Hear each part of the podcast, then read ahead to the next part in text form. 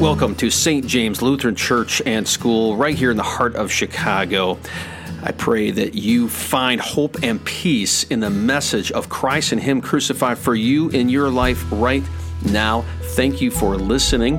And please, if you like to support the mission going on right here, uh, please go to our webpage, stjames-lutheran.org, to donate. Thank you.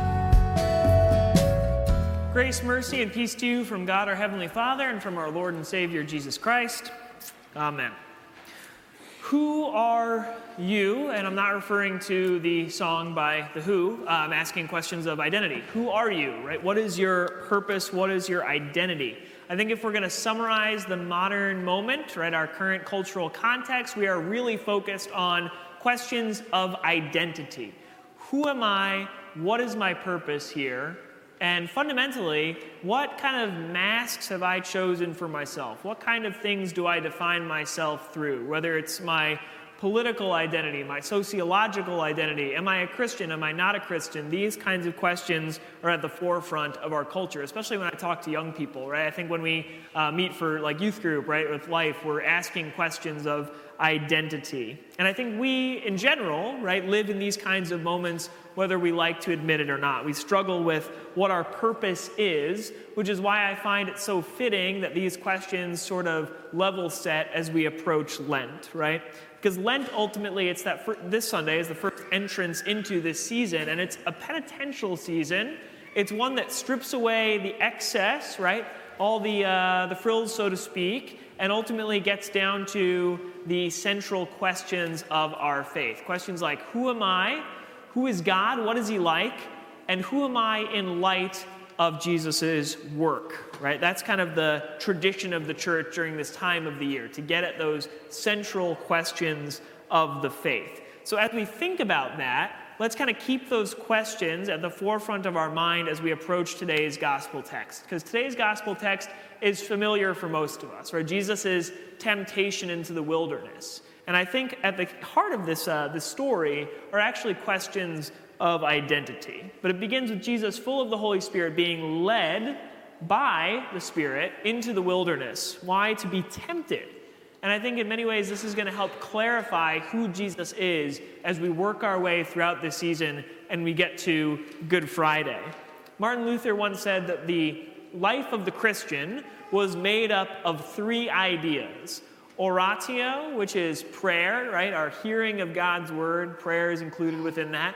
Meditatio, meditation, right? Our inward digesting of these ideas, mulling them over, taking them to heart.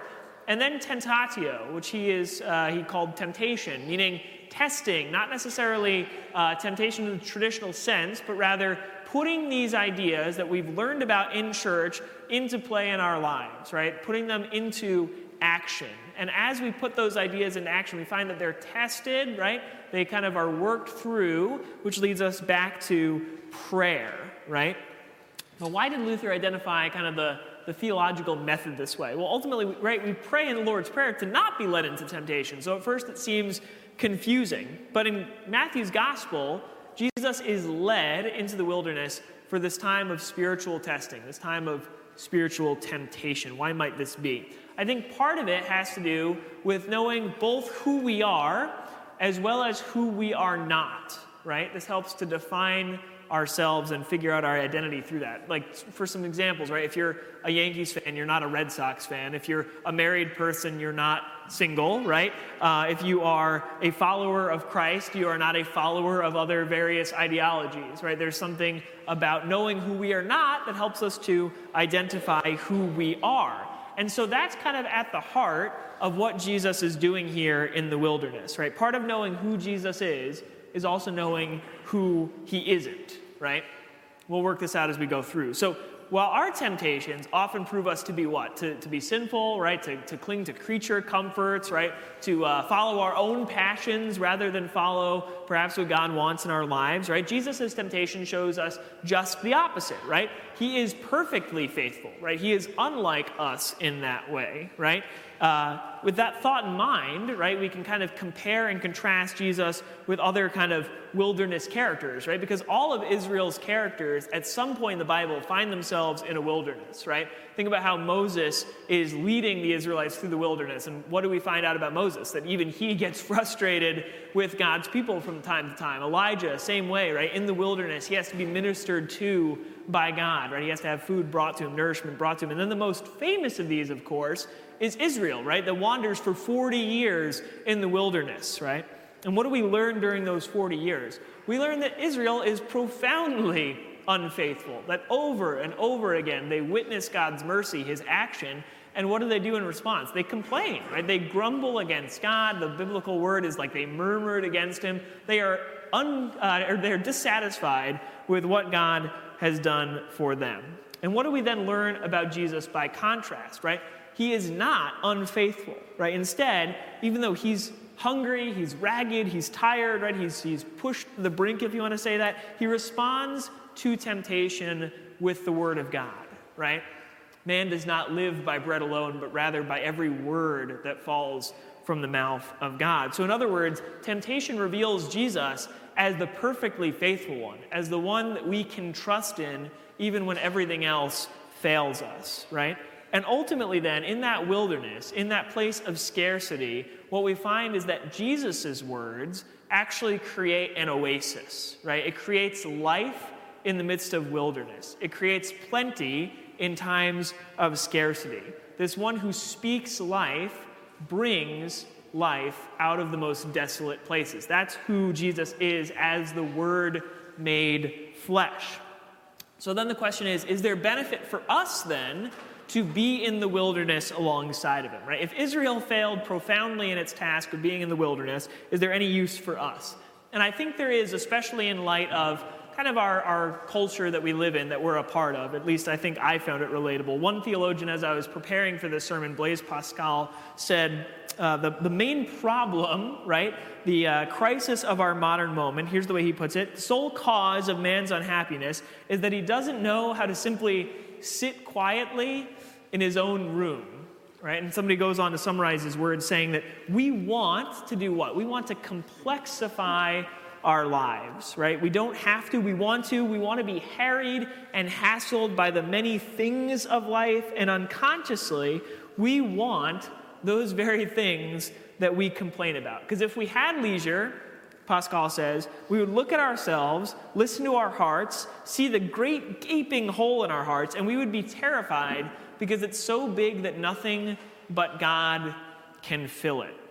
Which are like some harsh words, but I found that this is true, right? We're distracted by the many things of life, the many competing voices that we listen to in our culture. I think with the advent of technology, right, having access via the smartphone to near infinite information also provides us with infinite distractions, right? My days are filled with, with music, with experts, with podcasts, with audiobooks. I'm sure many of you start your day immediately with some sort of voice, whether it's, I don't know, Wordle or whatever it is, the daily or whatever you listen to, right? The point is, I think we're a culture that is profoundly uncomfortable with silence, right? Ultimately we have a hard time with this. And I think as modern people, right, we can actually benefit a great deal from silence. And this is something that I have had to learn over time, right? Of time spent in the wilderness actually being a good thing for ourselves. Because rather than distracting ourselves with those many voices, those many tasks, those many responsibilities, those many identities that we have for ourselves, Lent gives us an opportunity to do the opposite, right? To pull those things back and simply spend time with Christ face to face, asking ourselves questions Who am I? Who is God? What is He like as He comes to us in the flesh to share our circumstance, to share our trials, to share in our suffering? And Lent gives us that invitation, right? Lent is a great opportunity to focus on those core ideas. And I think while it might have, well, I don't know whether it has, I think it's fallen out of favor a little bit. The practice of of adopting a spiritual practice of some kind for Lent, right? You're probably most familiar with, with giving something up for Lent, the idea of creating a, a, a, mini wilderness of sorts, right? Kind of peeling something back so we can focus on the essentials of our faith. I think there actually is a real benefit to that idea. Sometimes in the Lutheran world, we add a practice, right? We add something like daily devotion. So we're spending more time in God's Word. That's why St. James does those daily devotions, which I encourage you to, to be a part of, right? But ultimately, what's the point? We're seeking to hear Christ's voice amidst the competing voices of culture, so we might hear words of life that who you are is someone who is forgiven, someone who is made new, someone who is a saint in spite of the many shortcomings that we're familiar with. So take that time this Lent to strip down those competing voices for your daily routine and instead find the time to dwell in God's word, right? Even just for a short time, so you can continue to hear what your Savior is speaking to you throughout this Lenten season as we travel to Good Friday and to Easter Sunday. And it was that, with that thought in mind, that last year I stumbled across a resource that I found very helpful. Um, there is a, an Anglican priest who wrote a book called Prayer in the Night. Uh, she wrote another book that I, have recommended to several of you at this point, Liturgy of the Ordinary. Um, but this book I thought was really um, essential for, for Lent. Why? Because ultimately it struggled through the complexities of the faith, right? That we're simultaneously saints and sinners. There's the paradox of the Christian faith that comes with the fact that we are proclaiming life in a world that is so often marked by death. And I think it's with that kind of pretext in mind that she laments something that I think we can all relate to, right? She laments that her career hadn't really started out on the path that she wanted it to. She looked around at friends of hers who had successful careers, great friendship networks, you know, happy families, lots of kids, etc., and she wondered why she didn't have that, right? She felt dissatisfied with the way that life had kind of unfolded. And it's in the midst of that that she did the right thing, right? She goes to her pastor, right? She goes to her uh, pastoral kind of counselor, right? And he asks one question. And at first we think he's being sarcastic in the book, right? She, he simply asks her, Is Jesus enough? Right? Which at first seems like it's a, it's a silly answer, a silly question, right? Is Jesus enough? We all like to say, Of course, Jesus is enough, right? That's like what we are. That's who we are as Christians. We know that Jesus is the main thing. But he asks it in sincerity. And I think we should too ask ourselves that question and actually wrestle with the answer because I think we find that we might be surprised by the way that we answer that question. Because we often feel and we often default to the idea that we're owed far more than simply Jesus, right? Maybe we've sort of tricked ourselves that we need Jesus plus a great career, or we need Jesus plus the picture perfect family and family life, or we need Jesus plus a thriving network of friends, right? Infinite connection, whatever the case is.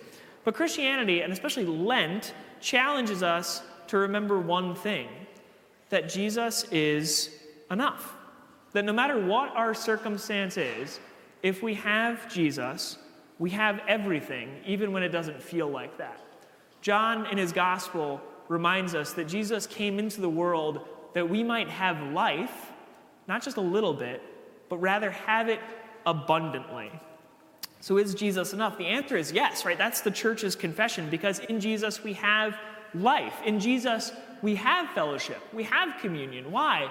Because reconciled to God in Christ, we are now reconciled to one another. That's what it means to be part of the communion of saints. In Jesus, we have more than fleeting happiness and passing moments. We actually have joy that knows no bounds in Jesus, we don't have kind of distraction, but rather we have, as St. Paul says, the peace that surpasses all understanding. That's the thing that guards our hearts and minds. Why? Because we recognize one central fact. As St. Augustine once said, our hearts are restless until they rest in you. Right? What does that mean? Ultimately, it means that Lent kind of strips everything away, brings us back to our core, reminds us that with Christ, we have everything we need. Without Him, nothing can satisfy. With Him, we have the essentials.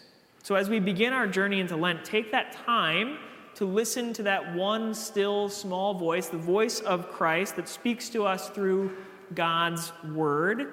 And through that voice, you're going to find that you have life, even in the midst of the wildernesses that we find ourselves a part of, whatever those difficulties are. And when you need that encouragement, that's why we encourage people to receive God's gifts, right? Come to the divine service where God indeed stoops down and serves us through the gifts of the of word and sacrament, right? When you're hungry for more than what life is currently providing, we can go to the bread of life, which actually does satisfy, right? We can actually be fed by that person who's always speaking words of life into our circumstances.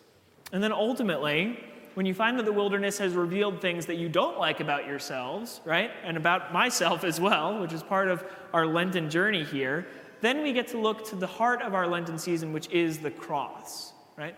And we come centrally there at the heart of our Lenten journey because the cross gives us that final comfort, that final word, the last say, and it reminds us that those various other identities and accomplishments that we craft for ourselves, that we kind of stake our ground on, ultimately don't have the last say about who we are, right? Who does? Jesus. Centrally, he's the one with the last word. He's the one reminding us that Satan and his lies have been banished. He is the victor over sin, death, the grave. And ultimately, if he's the victor, then he's the one who defines our moment to moment. He gives that gift of grace, that gift of life to us freely. We need do nothing but receive us, or receive it rather. And in the midst of that, then, we recognize that Christ Jesus, all along life's journey, is still encouraging us, still nourishing us, still feeding us with words of hope, with words of life, with the bread of life as we're in our various wildernesses. And that's good news, right? Because where Jesus is, there is our life and our salvation. So we come back to that central question Is Jesus enough? And the church's confession is a resounding yes. Amen. Now may the peace that surpasses all understanding keep your hearts and minds in Christ Jesus our Lord. Amen.